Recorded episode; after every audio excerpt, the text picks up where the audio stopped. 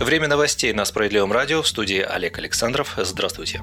Владимир Путин заявил об обострении ситуации с коронавирусом. По словам главы государства, некоторые антикризисные меры, принятые в период пандемии, носят бессрочный характер. По данным Оперштаба по борьбе с болезнью, в понедельник было выявлено семнадцать тысяч триста семьдесят восемь новых случаев коронавируса в восьмидесяти четырёх регионах. При этом у пятнадцати процентов заболевших не возникло клинических проявлений болезни. За сутки скончались четыреста сорок человек с ковидом. В России болеют коронавирусом порядка четырёхсот шестидесяти пяти тысяч человек. Это свежие официальные данные. Примерно в шестидесяти пяти российских регионах заболеваемость коронавирусом растет, уверяют в Минздраве. Тяжелая эпидемическая ситуация остается в городах-миллионниках. Москва, Санкт-Петербург, Московская и Ленинградская области, Ростов-на-Дону и ряд других регионов, где высокая плотность населения требует повышенных мер безопасности, сообщил накануне днем министр здравоохранения Михаил Мурашко. Из-за высокой контагиозности индийского штамма коронавируса он призвал россиян ограничивать контакты до достижения коллективного иммунитета. Кроме того, Мурашко дал рекомендации по ревакцинации от коронавируса. В период подъема заболеваемости это нужно делать раз в полгода, в спокойное время раз в год.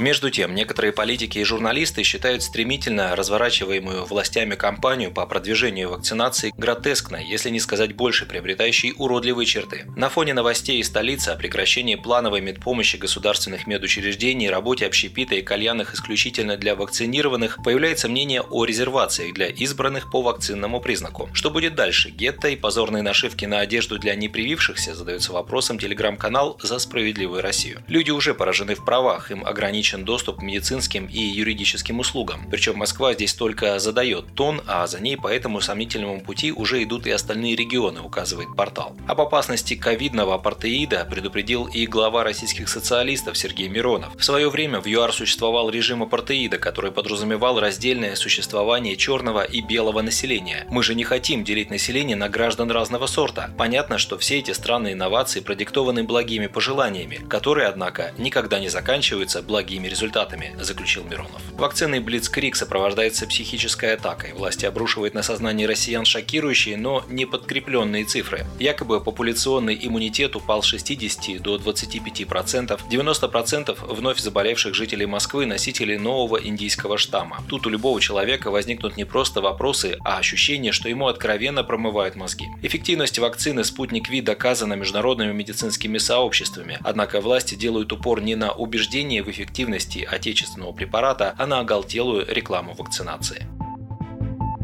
В России изменится порядок распределения наркотических и психотропных лекарств для людей с неврологическими и иными заболеваниями. Нуждающиеся пациенты могут бесплатно получить такие препараты, которые сейчас в России пока не производятся. По словам премьер-министра Михаила Мишустина, возникают ситуации, когда в одном регионе препаратов не хватает, а в другом избыток. Из-за отсутствия препаратов люди привозят лекарства из-за границы или покупают у неизвестных продавцов в интернете, хотя это нарушение российского законодательства. Теперь регионы смогут оперативно обменивать неиспользованными запасами наркотических и психотропных медикаментов. Для этого они станут ежеквартально направлять в Минпромторг данные о тех лекарствах, которые остались невостребованными. Ведомство будет постоянно вести мониторинг и курировать процесс их перераспределения. Новый порядок рассчитан на ближайшие три года. За это время должно быть налажено производство таких препаратов в России, пообещал глава Кабмина.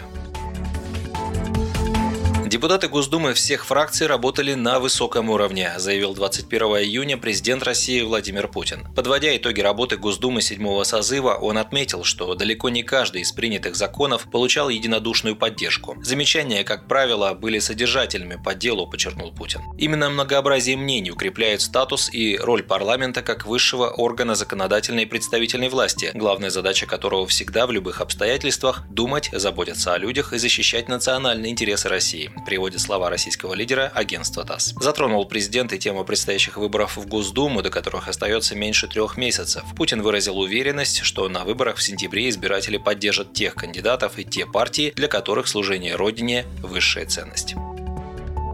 Партия «Справедливая Россия. Патриоты за правду» двадцать первого июня провела телемост в память восьмидесятилетия начала Великой Отечественной войны с лидерами зарубежных партий и партнеров, сообщили в пресс-службе партии. По видеосвязи подключились лидеры социалистических партий из Белоруссии, Молдавии, Украины, Казахстана, Армении, Азербайджана, Киргизии, Грузии, Латвии, Узбекистана и других. Кроме того, партийцы провели в Москве акцию «Свеча память» и возложили цветы к могиле неизвестного солдата у Кремлевской стены. Аналогичные мероприятия в память о начале В начале Великой Отечественной войны состоялись с участием активистов «Справедливой России за правду» почти во всех городах страны.